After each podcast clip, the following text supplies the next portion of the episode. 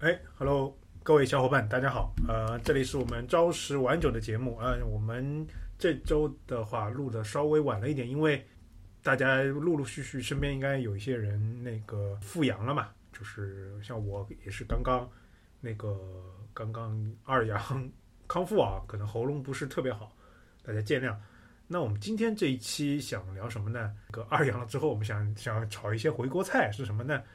就我们之前讲过互联网大无语啊，那我们作为互联网人啊，最近一个比较热点就是还是说一些什么，比如说裁员啊，包括一些公司的一些用人文化。就这个的话，我们今天还是想来在集中吐槽一波，然后再讲一下，我觉得就是在如今这个比较变化动荡的这个局势下面，大家应该。保存或者说应该有一些什么样的认知和一些什么样的呃，就是工作上的一些注意点和这个结合现在这个情况嘛，对吧？然后呃，要不那个让我们最近深受啊这方面困扰的那个阿汤同学来讲一讲。呃，阿汤同学是不是在在杭州某公司是？呃，虽然股价没有怎么样，但是是不是为什么又越来越卷了呢？今天还出来一个什么消息，是不准员工午休，让员工早上九点来。那能那他能让员工晚上六点下班吗？我们公司也是，原来不是说是十点到对吧？晚上九点下班，大家正常就是十点到晚上九点下班。然后现在也是要求我们九点半到，然后午休也是到一点半结束，然后下班时间仍然按九点。还有一种，之前有一些部门也是比较搞笑，就我们是九点半到，然后九点下班嘛。然后还有一个部门特别搞笑，就是说他们他们的 TL 就在直接在他们的群里面说，几点到几点来，十点到十点走，九点到九点走，就硬生生的要干满十二个小时。然后前段时间我们公司就就有人在吵这个事情嘛。就发现很多就是那些老员工啊，就是老员工或者是职级比较高的员工，就非常冠冕堂皇或者是义正言辞的说，我们工作八小时的八小时是不包含那个休息时间的，所以你们九点半到的时候，对吧？干到不是说干到十二点。然后一一个半小时休息，然后再加下下午的一个什么吃饭的时间，你平时还要摸个鱼、划个水，所以正常情况下的话，我们九点钟下班就已经是工作时间时长比较短的了。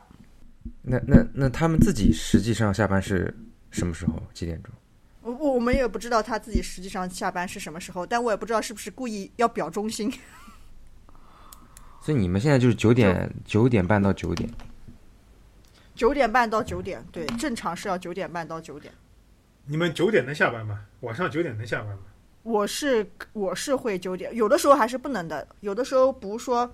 哎，就像前段时间我们组就是哎要聊那个 OKR，或者是呃这个 KPI OKR，我也很烦，这个生气 OKR KPI，然后 PPT 汇报，就是因为到其实年初的时候就应该把 OKR 定好，KPI 定好嘛，但是因为我的领导。整天忙于汇报工作，然后也不给我们定 OKR 或 KPI，然后最近好像汇报了半年之后，终于有精力给我们去搞这个 OKR KPI 了。有一天晚上硬是拉着我们对 OKR KPI 对到十点还是九点，连续对了两天，我人傻。哎，那你们就就就就你们现在就是九点半到九点，那你们像午休大概多久？然后包括晚饭是大概什么一个时长？午休的话，那我们我我们我们组啊，就是可能会会早点，比如说十一点四十、十一点四十五的时候去去去去去去去去吃饭嘛。然后然后的话，然后一点半的时候就开要结束结束那个午休时间了。然后我们晚上的话，应该是五点五十的时候去吃饭，然后差不多呃九晚上七点的时候。晚上七点的时候就要去回到工位去工作了，那就算两个半小时吧。你就等于说吃饭的话，是吧？对对对。索英老师呢？索英老师离开这个魔窟很久了，现在现在有什么感？我我你说作息吗？还是不是作息啊？你可以比如说，比如说说你现在我先作息十点，也是十点吧。我十点，然后到六点。它理论上的话是九点到六点，或者十点到七点，然后但其实也没那么严，就有时候比如晚到一会儿，十点十几分到，然后可能你六点多、六点半也走了，也有。然后当然也有同事是我看就是他可能吃公司比如叫个外卖或怎么样，他吃了晚饭再回去。然后中午的话，其实基本上十二点大家都去吃饭了嘛，然后基本上一点半多吧，但是不是那么严格，就是对总体而言肯定就是比原来的上班时间要短嘛。因为原来都是要到九点钟，对不对？十点到九点嘛，我们原来是，等于说这一块就少了可能三个小时吧，就是。我我现在的公司大概是早上十点十点半吧，我是到的比较早的，我一般十点或者呃九点半到十点到，然后晚上我大概七点超过我是可以走的，但我是最近稍微忙了一点，就是我可能最近是十点啊就。那个七点半到八点走，我前段时间是七点超过一点就走，整个大概是这样。嗯，其实我我我给大家读一则啊，就是我们今天看到的消息。我们在在刚刚要聊我们这个话题之前，就是就杭州某关联公司吧，跟阿汤有关系的，对吧？他们说他们管理层集中讨论了公司的一个对吧情况，然后觉得面对啊什么什么形势，大家要发扬什么创业精神，然后。然后就变成什么呢？就是大家要求大家至少九点半之前进公司，然后呢，要要，然后马上呢，再过一段时间过渡到九点之前上班，然后原则上中午没有午休啊。如果个别同学要午休，只有十五分钟。哎，不是，他这个十五分钟是什么？吃饭十五分钟，就是不不休呀？不算，他当他他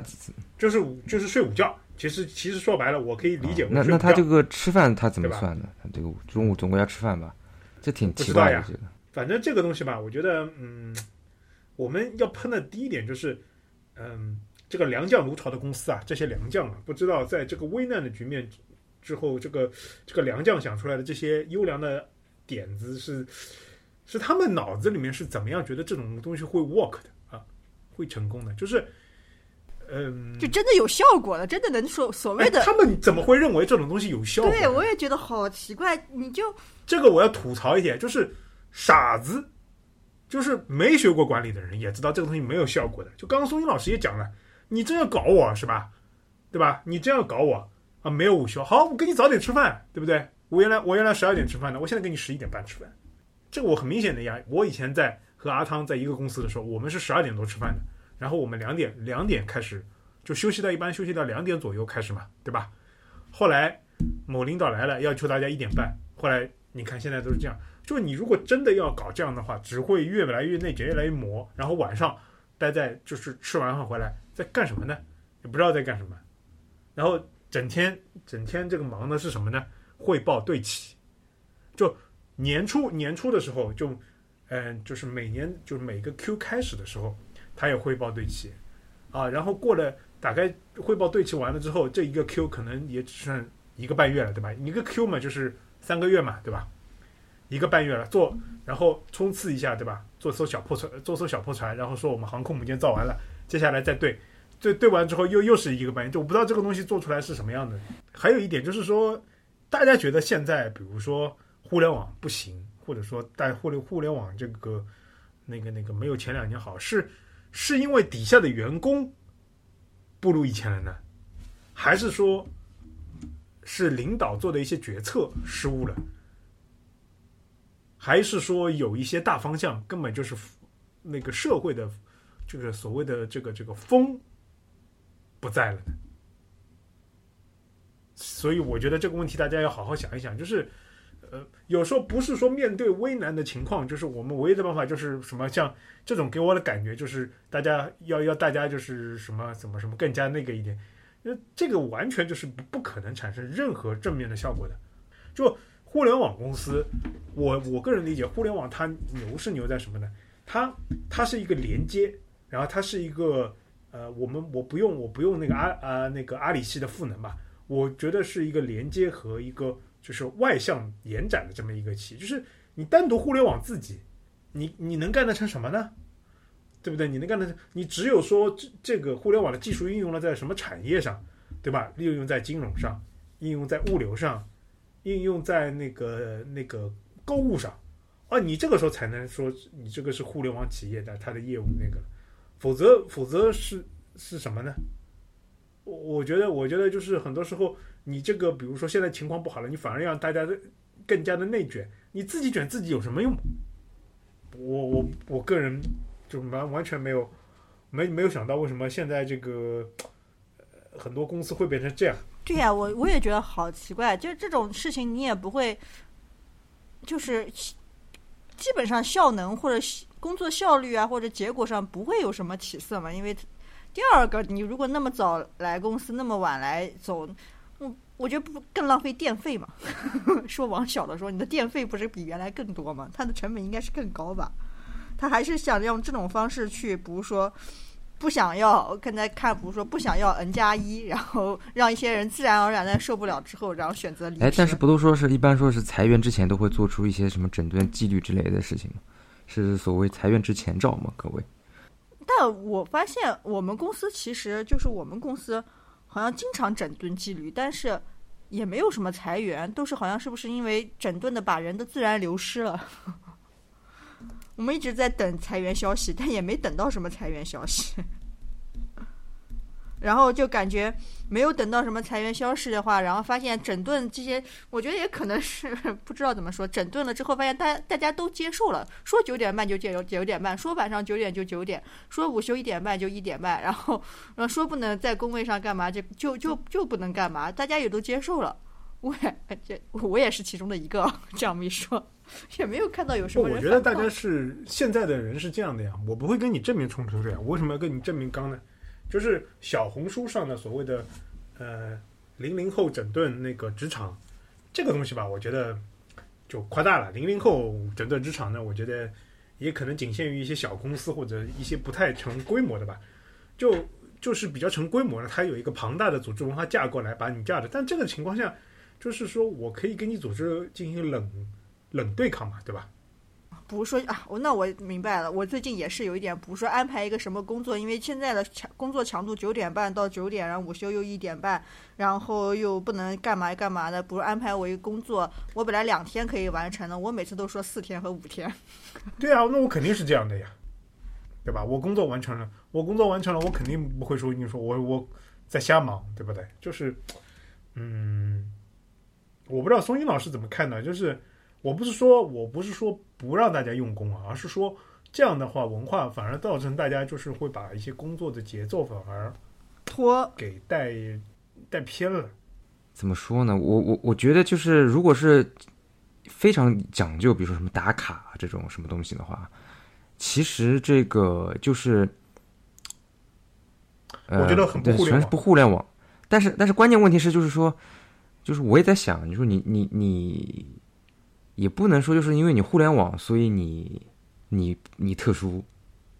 就是对吧？呃，这个我要说一下的，啊、这个我们过渡到我们第二趴，就是你认为打卡也不是，就是我的意思。思是说，肯定有公司也不打卡嘛。像我公司也打卡，但是打卡可能就是纯粹只是你进门你要开门，所以你要刷工牌。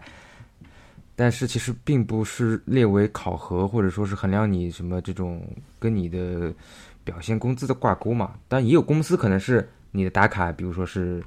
是有有关联的，然后更多的是那种传统企业，然后呃，尤其是某些这种呃。比如说台湾的，或者说是香港的公司，可能他们还比较抓考勤，对吧？就是你你比如你早上你迟到了，可能你就要扣钱这种。但是就是说这个，就如果说互联网它，比如说这个现在因为也有很多的问题嘛，如果比如长此以往，就是说未来的某一天，其实互联网公司和原来那些我们现在看的那些传统的企业。就如果说传统的行业，你就可如果说没有这个区太本质的区别，就是没有所谓的什么光环的话，那是不是就是很多公司他很多人也需要去接受，就是说其实你在这边做和在那个呃一些传统的企业啊，什么这种有考勤制度的打卡的，你这个朝朝十晚五的或者说是朝十晚六的这些工作就应该是这样那个模式呢？当然，当然就是说，如果是传统的行业的话。不太可能让你九点到九点，对吧？但我的意思就是说，如果说就是比如说你九点到六点，或者九点到到到到七点，然后你变成一个抓考勤的这么一个模式，然后你放在一个互联网的公司上面，这个我觉得可能未来可能也需别人未来肯定肯定很多人也需要去接受这这一点，我觉得。嗯，我我觉得就我们正式过渡到我们第二趴聊的内容嘛，但是我不是特别同意你的那个观点，就是说未来会变成这样，而是我觉得未来会恶性循环，就是嗯，我作为一个互联网人，对吧？其实我同意的，就是我们要承认一个事实啊，就是互联网在过去的十五年或者二十年，对吧？我们就是说从新浪、搜狐那一波开始嘛，整个其实是一波又一波做财富神话，或者说呃所谓又一波的那个一波又一波的那个嗯热潮嘛，就导致其实互联网行业的整体工资是比呃市面上大多数行业都高的，对吧？这个咱们毋庸置疑。那同样的一点就是说，互联网人的工作的强度，无论是身体还是精神上，应该是比很多行业是强的，对吧？是的，这咱们两方面来来说，呃，我们不说这种极端的行业嘛，就是整体的作为一个大大领域板块的话，是比较强的。那未来如果能够过渡到，未来如果能够过渡到，就是松英老师你说的这个情况，我觉得是一个非常合理的情况，就是大呃但是家要接受我。有条件的，前提就是说，还有前提就是说，如果到那个模式的话，就意味着整个互联网的薪资待遇就会没有那么突出，没有现在这么突出，是的，就会你变成一个偏传统的行业，对偏传统的一个这么一份工作。我觉得，我觉得是这样的，就是说，如果说变成你说的这样，嗯我觉得是一个非常好的现象。我个人认为啊，就是，呃，行业起起落落嘛，呃，毕竟来说，这也是属于一个，呃，技术性相对来说也有一点技术性和那个嗯整个也也需要一些其他能力的。就整的来说，它肯定是成会成为一个比较，呃，短期内不会缺失的行业嘛，对吧？那如果能过过渡到成为一个，比如说传统行业里面，就是早上你所谓的早上九点、晚上六点打卡，然后在白天就是属于那种偏常规工作时间的这么一个呃工种，然后嗯工资可能比现在呃有一定程度的缩水，或者说一定程度比较大的缩水。嗯对吧？我觉得这是一个非常好的现象，我个人是能够接受也喜闻乐见这个情况的发生，因为这个代表了这个行业开始成熟了。但是现在的问题是，我觉得它现在两方面在背道而驰着，一方面就不可不可阻挡的，就是行业大势来说，以以某公司那个上市终止为标志之后，你可以认为互联网不是最呃最明星的行业。但是但是就是就呃这有一点啊，我觉得这个互联网的话，它其实还是太有点太宽泛了，就是说。到底严格来定义的哪些行业？BAT 嘛？我就说 B A T，就 B A T 这种，加上加上美团，加上就是所谓的呃，你可以把比如说美团、滴滴这些呃，甚至甚至呃，你算上这种什么小米，我觉得都可以算互联网。OK，但是新能源不是互联网，嗯，就就新能源里面做芯片的、做技术的，以及做软件的都不是互联网。嗯。这是工业或者说汽车行业的关联关联产业。这个我我的我的刀是这样划的，，OK OK，包含包含电商，包含那个呃短视频，包含那个移动支付，嗯，游戏，游戏，嗯，呃，以及嗯，以及那个外卖，就是外卖 里面的做做不是做外卖的，就是做外卖这个平台的，嗯嗯就是做美就是作为团购啊、美团啊这种就是地推类的平台的，嗯对吧？嗯，这个我觉得算是互联网。OK，OK，那新能源、呃医疗，包括那个呃芯片，我觉得不算互联网。嗯嗯 OK，那我就说，如果我们以就是相关我刚刚说的相关产业里面，呃相关的从业人员，就是如果能变成那种朝朝我们现在朝十晚九嘛，能够变成朝十晚七，或者说朝九晚六的这么一工作，然后工资比现在比如说有一有一定程度的缩水，对吧？和和这种就是这个工作制的人的行业呃平均和或者平均略高一点，我觉得是可以接受的。但是现在的问题是，互联网相关行业不景气之后，导致就是就像我刚刚一开始第一趴刚刚讲的，就工作时长变长了，对吧？但是收入其实是在下降的，因为互联网人很大一块收入是股票和和一些奖金嘛，对吧？嗯，那这块其实是在锐减的，然后你的工作时长反而又又更长了。那我在当中就没有看到一个很良性的循环的过渡，你知道吧？良性循环的过渡应该是这两个同时在减，现在是一个在增，一个在减。那什什么情况过渡到就是我我是没有看到一个呃用英文讲叫 clear path，或者说一个非常非常就是确定的路说会走到那个地方。我觉得再这样下去会有一个崩盘。这个崩盘什么时候到啊？我们就我我就在想，什么时候毁灭？就就对，就就会出出有可能会出现一个类似于灭霸这样的毁灭者，什么时候毁灭？什么时候什么时候灭霸打响指啊？烦死了！有可哎能的呀。那那那那你你们是怎么看？比如说最近这个，呃，其实这个互联网裁员，其实一开始从美国来的嘛，其实美国裁了好几波，对吧？然后包括我公司也裁过，然后国内的话，其实我知道之前几个厂也在陆续在裁，然后最近好像又有大新闻，对吧？就说这个裁员这一块或者优化吧，我们说，就你那你怎么看？你觉得这个算是这个算是这个你刚刚讲的这这个时刻吗？算还是还没有到？还我觉得没有到。我所谓的崩盘是，我所谓的崩盘是，呃，有新的公司出现，它的它的可能做的东西，呃，是一块新的东产业，然后这一块的人呢，要不就是要不就是工作时间更长，然后收入更高，要不就是整体就是把很多就是现在在那个像阿汤这样，就是工作时间又长、收入又低的人挖过去。那我那我比如说去，对不对？那我们就说，比如说一个很大的现象就是，这两年很多很多呃 BAT 或者说以前招了 BAT 的都进了进了那个，比如说天翼云啊，或者说一些呃国字头的互联网，对吧？进行做一些事情，对吧？那整体的来说，它的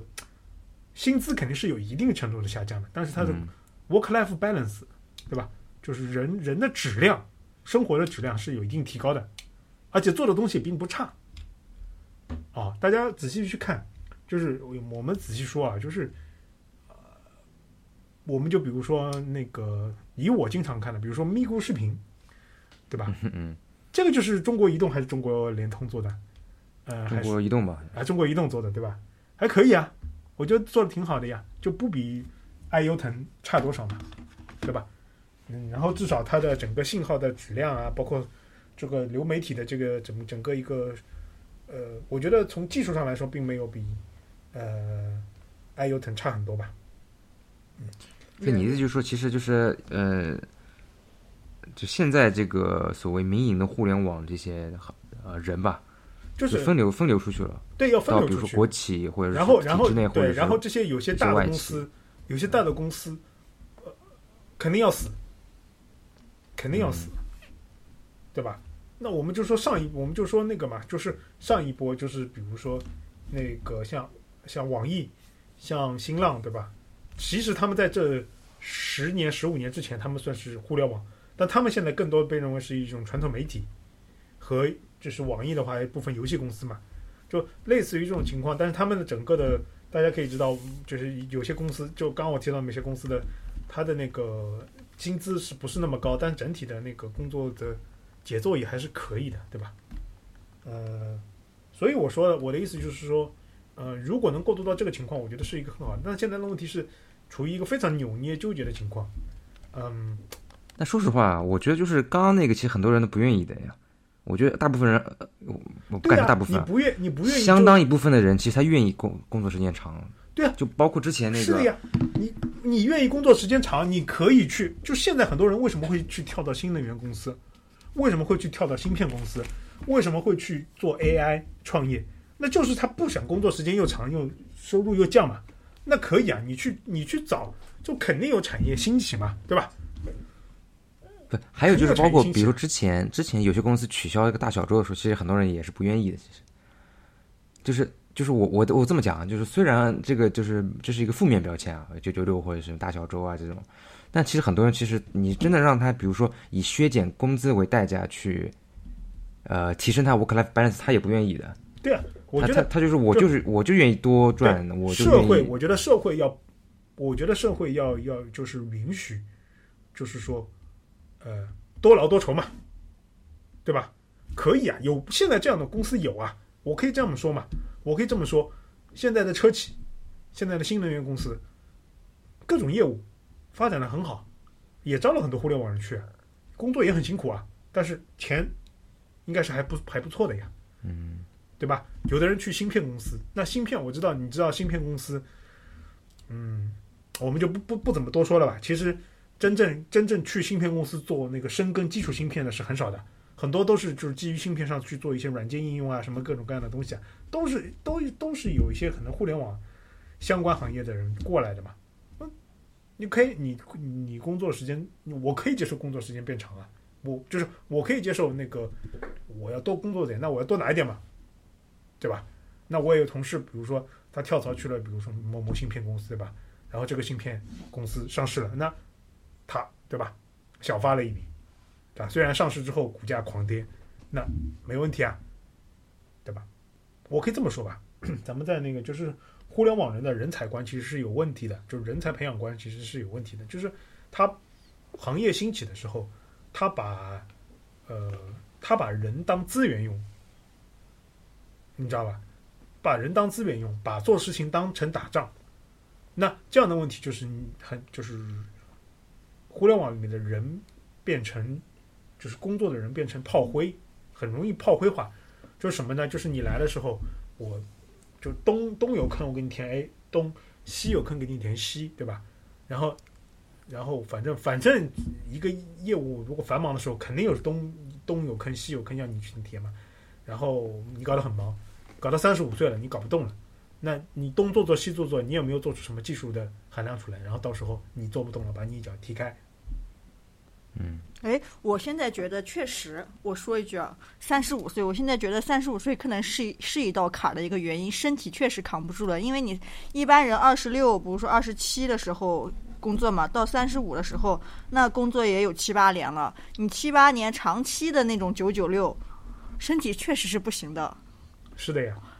然后就是相当于被把相当于把你当电池耗尽一样，把然后把你替换掉，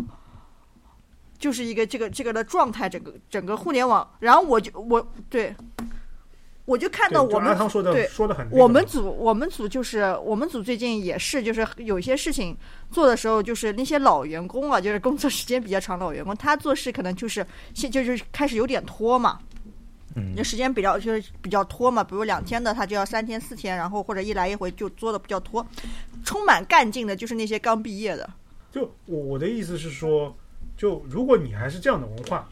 对我，不认为能做出什么创新性的。是的，是的，所以所以我就就会有，比如说现在的那个那个管理层，他们也是用那种很野蛮的那种那种方式去。去那个啥，去去去去管理嘛，不是说像我们的，像我们部门现在就有一个比较典型的一个问题，就是我们有很多的一个需求，我们有很多的需求，或者或者是老板或者是领导立了立了很多项目，立了很多项目，但是我们的产品只有一位，然后他就没有时间去出 PRD，就出那么多项目的 PRD 去跟那么多需求嘛。然后，但是老板给我们的 OKR 是这些项目都要做，但是产品又只有一位，资源根本分配不过来。那那我们老板就会跟我们说，啊，那你去这个项这个需求很简单，你你就跟技术啊，就是跟我们技术说，你自己把 PRD 画一下，然后产品签字画押 OK 后，你就自己干吧。就就就直接就就就就这样说嘛。其实从那个如果稍微懂一点管理学的话，就知道其实公司上把人工种划分的很细的话，它其实是反而是利于公司的那个呃整个成本啊，或者是效率。就如果你然后你一个人跨了很多职位去做很多事情的话，反而是拖垮了他的那个管理的一个成果，他的管理反而是比较比较冗余的嘛，是是会有负面影响的。但是领导会这样说，但是我就会觉得，如果不是说，如果站在那个管理者或者站在我这个角度上看，如果这个时候你的项目有很多，但是公司只给你配一个产品的话，那我其实我觉得是公司管理层在暗示你或者在告诉你，你没有必要有那么多项目嘛。呃，但但说实话，就是我我公司它它在美国那边的配比，就是说产品太多，产品配那个实际开发的这个比例有点高了，这这是另外一个，其实这样也不行，这样也是有问题。But anyway，这是这个插曲，插曲插曲就是，比如说一个产品可能要在对二十多个开发，哦，二十多个技术，然后去来不及。我我觉得，万一那为什么不能换个角度说，公司不给你在这个产品，在你这个部门投这么多产品，就说明你那些需需求其实都是对对公司来说是无价值的嘛。但是老板们就非要说你一定要往前干。然后不行，你干不了产品没不行的话，你你你你工程，你 Java 开发往前干，你算法往前干，你数据往前干，那干出来的东西就很粗糙。因为我觉得就是以后可能就比如说你行业不怎么样，或就回到那个平均的水准的话，就不需要这么多业务，然后你是你就肯定不会有这么多的。我我刚想一直想说对啊，然然后我们就我们就加班加点，九点钟也不能下班在那儿干。其实你这些业务的价值，我我觉得大家大家嗯可以再放眼光放长一点，就是说，我的想法是说，很多东西不是你就是不是你这种匆匆忙忙，就是新风风火火的业务能做得出来的。就互联网，我觉得如果能回归到成绩，反而对于互联网本身，它下一步就是怎么样突破，是一个哎呦好好的事情。因为因为我现在感觉到的是，其实反而是说，像阿汤，其实刚刚我总结一下，跟你们升华一下，有一种什么无力感，就我每天很忙，但我不知道我干的这个是干为什么，然后有什么意义，对吧？就就是为了这个东西哦，对呀、当然我知道意义是什么，我们现在都想通了，我就是为了拿你这点钱，很正常啊。只是为了换钱，能能有一我就是为了换钱你这点钱，就在所有都没有意义的情况下，你把这个当做意义，你这个你这个人的思想是非常健康的 啊。是对，但是就是说很多事情，就比如说，呃，是要你抱着兴趣，然后比如说或者你把它当做一份职业，慢慢来摸索探究的，对吧？那我想说，搞芯片的人，难道他就三五年吗？为什么？为什么招芯片的人你要都是要什么？到时候三四十岁、四五十岁，很多人很高价的去那种，呃，这个东西那那是怎么呢？他那他也很多时候。人家我我要这么说，我我我同学，因为我本科是电子工程系的嘛，我可能就仅有的一两个同学，在我们后来到美国去了 NVIDIA，对吧？NVIDIA 呢，前面几年前面的五到十年都是拿的比我们少的呀，少很多呀。我可以这么说，比我们少拿百分之四十工资，啊，对吧？那人家也就这样拼，就是这样做 hardware engineer，对吧？硬件工程师慢慢慢慢慢做，哎，人家现在这一波借着 AI，然后这个 GPU 芯片做出来，然后哎，他可能工资并没有涨得那么那个，但是他他股票翻了很很多番呀，对吧？那他财富也很好，就是很多事情并不是说，嗯，并不是说哦像管理者一样，就是我们层层汇报对齐，然后呃对齐完了之后，然后做出来的，就是很多事情是就底层就我就这个东西慢慢研究，可能可能会研究失败啊，搞研究个十年失败那也 OK 啊，没问题啊，就就就公司承受得起啊，我觉得没有什么太大的问题。像我像我之前那个，我我还是要说，就之前咱们在超印公司对吧？超印这个公司，它也是很磨啊，很慢啊，它它这个东西，它能能它能那个干不过对吧？在我进去的时候是团购最火的，我们对吧？那个那个那个团购也错错失了，然后搜索也也干不过，哎。但是人家搞着搞着可以可以的，慢慢积累，就把云云计算这一波踩对。就是很多时候是需要沉下心来做一些事情的。那这个时候你需要的不是电电池，就是用电池那种功，而是需要需要什么呢？就是我我个人认为啊，比喻就是满天星，就是聚是一团火，散是满天星，你知道吧？就是满天星斗，总有一天就是说哪一块会突然之间发亮。那这个时候，如果你把每个人都当做电池用，那那人家人家谁会给你发电啊？对不对？嗯，所以所以我觉得，互联网的人才观和他现在的这个整个用工的这个文化也是需要转变的不，互你说的是人才观转变，但我觉得我待的公司的话，其实它有一个很大的一个特点是它，它口头上宣扬的东西和他做的东西永远是不一致的。对，对，就比如说，就刚才说到打卡这个事情，其实我一直想补充的一个事情就是，其实我觉得对于我这个公司来说，打卡反而是更好的。他一直宣传我们公司不打卡嘛。但是我觉得打卡反而是更好的，因为你打卡了之后，对于我们这种员工知道我每天真的是在这个公司上耗了多长时间，不是粗估就是很明确的，比如我今天十点五个小时，或者十一个小时，或者十十一点二个小时，很明确的，呃，告我自己都能有，我作为一个员工，我自己能感受到或者感知到我这份工资，呃，我这份工时或者是跟工资的一个价值或者这个在哪里。但是我这个公司它为什么？它虽然说你不打卡，但是它后台会有个记录。然后比如说 HR 呀，或者是那个什么领导会看到你的工时，比如说是低低于，或者是低于，是不是其其其其余的人，你这个组的工时或者是是不是低于其他人的？其实他是他口头上说，哎，我们不打卡，我们不在乎这些，但是他背地里又在计较这些事情，就像用人一样，是我们不是说我们要培养你这个人才，但实际上就是把你当资源，就是这个，所以就导致他现在管理啊，或者整个困局，就是他很拧巴嘛。所以有没有这个这个观点？就是我们其实已经进入到第三趴了。公司文化宣传的公司文化和实际上做的事情是脱节的。可能就是我现在待的是一个相对比较小的外企嘛，所以可能我感觉这一块就是文化这一块，其实它没有那么的存在感，强调他不强调这个，没有那么强吧？就是说，嗯，对。而且我我觉得就是说，文化什么这个东西，其实主要还是一种宣传嘛。然后你实际落实在自己的。感受上面肯定还就是，比如说有什么多少福利，对吧？你比如说上班时长，然后你平常忙不忙，然后你有多少年假，然后你有没有一些比较好的一些公司这块独有的一些配套设施或者福利的一些东西，这个就是你能够感受到的东西嘛。我们就是说实话，就是所谓什么公司文化不文化，其实就是讲的这个东西嘛。很少有人真的说啊，我我公司是一些什么价值观啊，或者一些什么这种 slogan 啊，什么什么。什么 vision mission 这些东西，这个说实话有这个就有点虚了，对吧？这个我不排除有人可能真的比较相信这些东西，但是大部分人可能就这个只只是就是，其实其实我们是应该是真真正情况是大家不不不相信这个你的，比如说愿景啊或者什么东西嘛。但是比如说当发生一些考核的时候，这些公司考核的时候，其实大家都知道这些很虚嘛。考核的时候他会拿这些东西框你嘛。对不对？考核的时候会拿你这个框你说啊，你不符合我们，我们我们对人才的一个培养是什么？是希望你呃，比如说有什么样的一个要求或者什么？但是，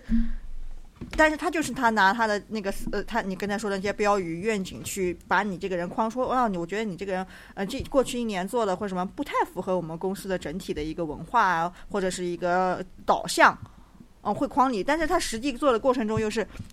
做的和他宣传的不一样。就是导就会有很多这种管理上啊，或者是呃管理者和员工之间的一些冲突嘛，这也是他冲突的一个来源，我觉得。对对，嗯，反正我觉得这个以后如果说是在整个这个大环境走低的情况下，我觉得这个可能会有变化，基本上肯定会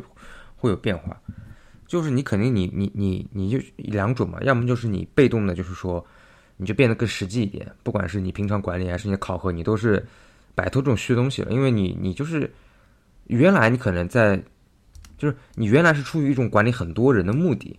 所以你必须要用一些这种所谓的纲领啊，或者是这种这种文化上的东西来来说说事情，对吧？那那那如果说你以后比如说你又有些裁员，你没有多少人了，然后你是业务可能也缩减了，那可能你就是就是做做做干活就可以了，就没必要再去说这些别什么东西。然后要么就是说你你就是。嗯，就是你你实际也没有什么业务，就是说，就可能业绩也不怎么样，然后你只能通过这个东西来，怎么说呢？呃，你只要通过这个东西来来来再去再去做一些这种所谓宣传上面的一些一些一些工作。那这种可能你过一段时间，可能这公司可能就就就就没有了，这也都是有可能。就是假设我就还是我们之前讲的，就是互联网如果回到一个和别的一些行业。呃，就是差别不大的这种情况下的话，我觉得可能这些现在这些，比如说不管是呃九九六，还是那些我们讲的这种所谓的 PUA 啊，或者说是这种呃情况肯定还是会有，但是我觉得可能会比现在要好很多，大家就跟跟会比现在务实要？少很多。对对，因为你没没有必要，你没有必要再再搞这种虚的了。我觉得，呃，我部分同意部分同意你的观点，但是我觉得可能时间会要长一点，可能会要再过个五到十年，因为要等这一批从小被 PUA 长大出来的领导被干掉，或者说 他得偿所愿之后，对吧？然后下一波起来的人能够把一很多文化给摒弃掉，就就刚刚你们说那很很很有那个预很有那个典型性的就是，就某公司开年会特别喜欢请朴树来唱，我曾经跨过山河大海，对吧？就然后其实每天做的事情是汇报和 PUA，对吧？这个大家都知道哪个公司啊？那就是我想说，很多人真的是在这种文化下长大的，你每天耳濡目染，就像孙一孙英老师讲的，就他用这个东西来提纲挈领啊，你不得不说很有很多人是相信这一套的，是相信这一套的。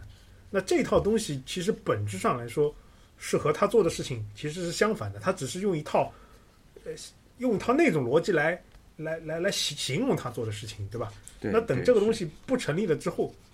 那他自己内心的转变和这个是转不过来的。这就是为什么我理解他会现在反而去更加要求大家去搞那种形式主义的那种那种上下班的那种，对吧？那我我就这么说，那那你想想那个你做的事情是跨过山河大海，穿过人人山人海去做，好像很伟大的事情，你为什么最后变成一个要求大家不要午休这个这个对吗？对吧？这个但是我们就不不不多说了，就是我觉得得要这些人说的难听点，得要这些这些人被干掉，或者这些人离开最核心的管理岗位之后，那接下来这帮人可以解决掉很多问题。最终，我觉得互联网还是会归于沉寂的，因为我觉得这是一个技术工种。嗯，是这一个技术工种，在它和各个产业说白了，就刚刚松英老师已经有一点点到核心点，就什么是互联网，对吧？我刚刚举例的只是是我我认为的，就是咱们现在传统的大互联网公司在做的事情。但是我想说，真正的互联网公司是没有一个公司叫做互联网公司的，对吧？真正的互联网公司是什么？是做比如说高通芯片的，对吧？啊、是做那种比如说我是就是纯做，比如说像我现在做的就是基础架构的，咱们就是做就开源，就是比如说大数据处理框架的，就这种是互联网公司。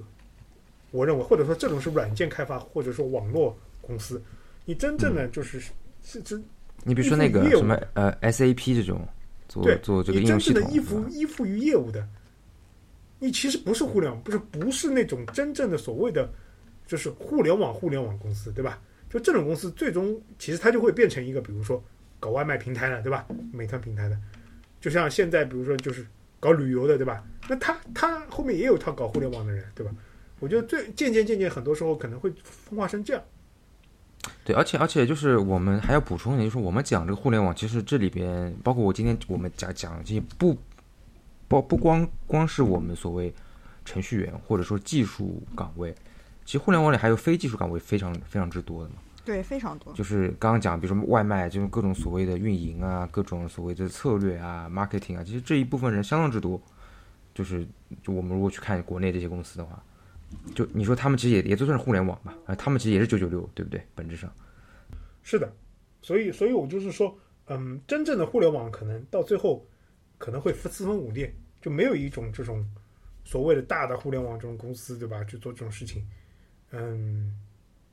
现在你我觉得最后是会这样啊产生变化，就是所谓我所谓的就是毁灭，我觉得是会这样毁灭啊。呃，那这时候会有一些公有一些部门可能就会，有些部门的领导就会自然而然被干掉，就比如说某江湖大哥的什么什么中台中台部门啊，什么 Mr. 瑞度啊，他所谓的什么什么自己一个中台支撑了那么多年，这种东西可能就会对吧，渐渐的消亡。那到时候他也没有地方 PUA 了，那很多人对吧，很多人才能真正得到得到是就是真正的就是进入到一个呃成熟的工作工种。我现在觉得就是说，前面十年二十年还是处于一个激烈变化期。当然，有可能我的预测是不对的，就可能就比如说这一波 AI 或者怎么样，就再来一波爆的，对吧？我们互联网再来一波，就是这烈火烹油的，这也是有可能的，这讲不清楚。因为互联网本身，你可以认为它是通过代码来，或者说通过代码和机器的逻辑来来对于你生活上的各个面面进行一个变化，对吧？这个东西说白了，其实是是有很多可能性的。对，对，就是我，我觉得这个呃，之前十几年它那个最大的呃，怎么说呢？就我按照我自己的看法，它最大的发展其实是说，呃，互联网搞这么大，或者它成为一个话题性的一个一个一个一个行业。那首先就是我，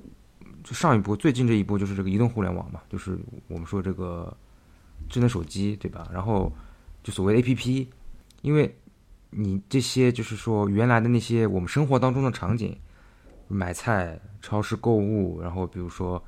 呃吃饭啊这些东西，就是把它整合到了一个 A P P 里边去，等于说就把一个我们生活化的场景，你通过就就刚曹老师讲的嘛，就通过技术手段把它嫁接在一个我们的一个呃怎么说一个软件里边，那所以才才有才有这个发展嘛。然后它这个发展呢，其实它前提也并不是说这个你有一个什么。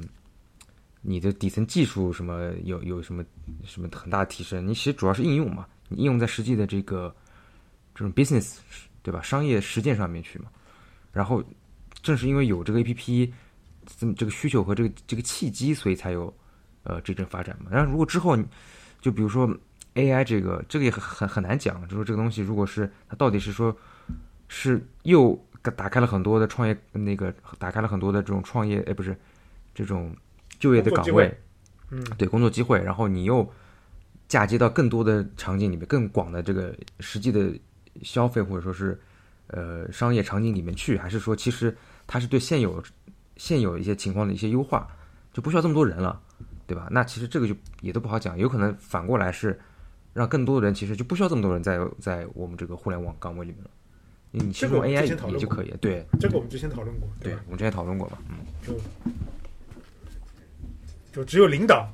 是不会被 AI 影响的，对吧？哎，对啊，就比如说你现在十个人的组，你之后可能五个人，对吧？或者三个人就可以了。但我其实我的观点是什么？就是比如说你有了 AI 之后，对吧？比如说十个人的组，看他们可能不是说工作可能要八个小时，对不对？有了 AI 个 AI 之后，十个人的组他们工作五个小时，可以创造同样的价值的话，那为什么不能说说？因为它价值同样都创创造了嘛，是。但是你的领导会焦虑啊，你的领导会那个，然后他他剩下的五个小时你不干，他肯定是很慌。对啊，我觉得现在我们还没过渡到这个文化。是的，就这个很痛苦。我觉得十十个人工工作五个小时拿跟原来八个小时同样的钱，因为三个小时有 AI 去干，我觉得也挺快乐的嘛。我们要不然我们创造机器干什么呢？就现在很明显就是 AI 这一波起来，对吧？是，就就我们沿着孙英老师这个话题略展开一下，对吧？AI 出来之后，是会对各行各业有很大很大的影响的。就是解放，比如说工解放，就是说你写，就我就说现在 AI 就是说，比如说说白了就是对于比如说算法工程师，对吧？我最近了解了，对算法工程师也有很大的冲击。就你对算法里面进行，比如说很多文字啊，进行什么 entity，就是实实体识别啊，就是结构化。啊。是？这些东西它它都能干，你知道？它本身它 ChatGPT 本身非常强的就是这一块，对吧？你把它用来用在做这个的时候，那你很多就是语言文字方面这个算法的处理的专家，是不是他也受到冲击了呢？就这个东西以后产生什么样的影响，就是以及对于对于这个工种的这个影响，我觉得还有待观观察。就嗯，也有可能会好，会有更好的。东西出来，嗯啊，对，就这个这个，我我觉得，嗯，讲不清楚。就我我瞎想啊，就比如说，等它更成熟了之后，就比如说，嗯，内容创作者，对吧？我们之前可能分析的就是说会受到冲击。后来我再想一想，是不是那我们会面临更多的信息轰炸？就我比如说写小说更快了，对吧？我编编文章更快了，然后我编程也会更快。就这种东西，嗯。在这个时候和怎么和团队文管理文化结合起来，这又是另外一个事。对，我觉得还是管理层他不跟不上，他跟不上思想。现在的管理层跟不管理层上思想。我还是我那个观点，管理层是是那个拧巴文化，就是嘴上说跨过山河大海，嘴里嘴里嘴里说我我嘴里心里想的我要一将功成万骨枯的这种人，他他现在站在站在这个核心领导岗位。我所谓核心领导岗位就是中层和中高层，就高层就高层其实是说白了，我说的再难听点，高层其实是没什么用的。高层你能看见公司什么东西？你高层一个公司几万人、十几万人，你能看见公司什么东西？你看不了，你都是看中高层给你汇报，对吧？就像皇帝每天就是看折子，他能知道老百姓吃啥？他不知道，对不对？就他看的员工给他的 PPT 就是大臣给他上的折子，对吧？嗯，那中高层这种就是所谓掌管掌管实权的人，都是这种人，那他肯定没有办法那个。就我们说的，我说的再邪恶一点，就假设我做中高层了，对吧？那我肯定很反骨的，对不对？对不对？如果有这个文化，我肯定不，我有这个上面的领导说什么，那个那个那个什么这种，我肯定不遵守的。大家该干嘛干嘛。会怎么样？天会塌下来吗？不会的。我觉得，我觉得我的员工会战斗力更强，对不对？他为了可能他为了引起他早点下班，他会干得更快更好，这都有可能的，是不是？总的来说啊，就是，嗯、现在的这个我感觉就是互联网是处在一个比较动荡和比较转型时期。就我们谈了一下就是现状吧，喷了一下，也也讲了一下我们的一些观点。就最后我们留一点点时间来讲一讲，就是就大家畅想一下，就是希望希望你认为互联网行业就是现在的人怎么样应对，就是你你觉得现在应该怎么做来面对现在这个情况？我们抓紧时间，我们跟人讲一讲。就之前也我看到也有人网上讨论嘛，就很多人说你就是做互联网这些，尤其是技术工种，还是需要有个什么副业这种，就以防以防什么不测，对吧？就我觉得这个其实他讲的虽然就有点搞笑，就或者是怎么样，但其实也是有一定道理我觉得有点道理。啊、有点道理。因为就是说，就是现在其其实呢，理论上来讲，就如果说我们回到就是互联网，就是就今天讲好几次，互联网如果回到一个正常的行业这种呃情况的话，其实你是可以一直干到退休的嘛。包括像我原来最早我在那个 Bloomberg 上班的时候，当时我看有很多美国同事，就是他们可能干了三四三十几年，就正好退休了，说今天是我最后一天，他最后一天真的是退休的最后一天，而不是说我今天离职，因为我们看到太多都是离职的，所以我说哦今天是我 last day，但其实他还要跳到别的公司嘛。但我当时在那个 Bloomberg 看，真的是看到好多，他说他就是为公司奉献了二三十年，然后他是今天是最后一天，他是明天就退休了。就其实我觉得，其实理论上来讲，你如果是做科技公司，或者说做软件行业或者怎么样，其实是可以，你可以这是可以一直做到退休的，对吧？但为什么说在互联网感觉就是不太可能？三十五岁都已经就都已经有点困难了，不要说六十五岁了，对吧？所以我，我觉得就是如果是现在这个情况的话，那你肯定还是需要去考虑一下，就是说，呃，有一些其额外的一些他的技能，低要低要产业，对吧？因为 确实行情不支持，对行情不支持你说我可以像比如说传统的一些企业一样，我就可以做到六十岁，对吧？这好像反正国情不允许，或者说是行情不允许。嗯然后另外一个就是我觉得就是就也没办法，也没其实也没必要，就你焦虑，我觉得也没有什么用，因为除非说你是完全跳出这个圈子，但是我觉得大部分人肯定还是没办法没有办法做到嘛，那就是你你就是反正有活就干嘛，然后你你 如果有什么裁员或者受影响，那你再找新的工作嘛。那我觉得这个没有什么很好办法，我觉得。阿汤呢？啊，我是互互联网，我我是觉得三十五啊，可能确实是个头。那那不是说就给自己规划好嘛？如果三十五到了之后没有这份工作，然后那你准备做什么？然后准备回家啃老了。或者跟我们创业做播客？我已经跟我跟我的父母已经说好了，我我天天给他们洗脑。我觉得其实就自自由嘛，我觉得三十五岁之就工作到一段时间之后，其实人还是会追求一个自由。这个自由取决于就是你的你的能力和你的欲望吧，对吧？你如果你到三十五岁，你的能力是这样子之后，你可以降低自己的欲望的，然后你也是可以保保保保有一定的自由度的。说得好，是吧？知道就 对你你你提高不少上限，你就降低一下你的下限，中间就是你的弹性的自由。我是这么想的。首先一就是，嗯，孙云老师说的这个副业的事情，大家真的可以考虑一下。那我觉得这个副业可能不一定要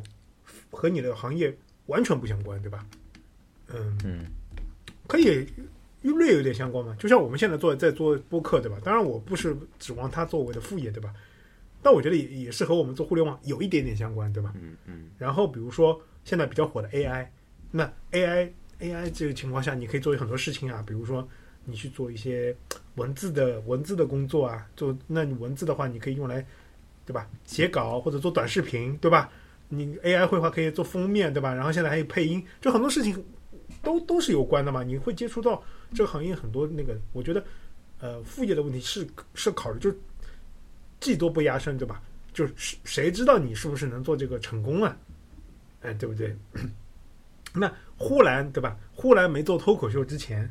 那谁知道呼兰这个说话有点结巴的这个人能脱口秀说的那么好呢？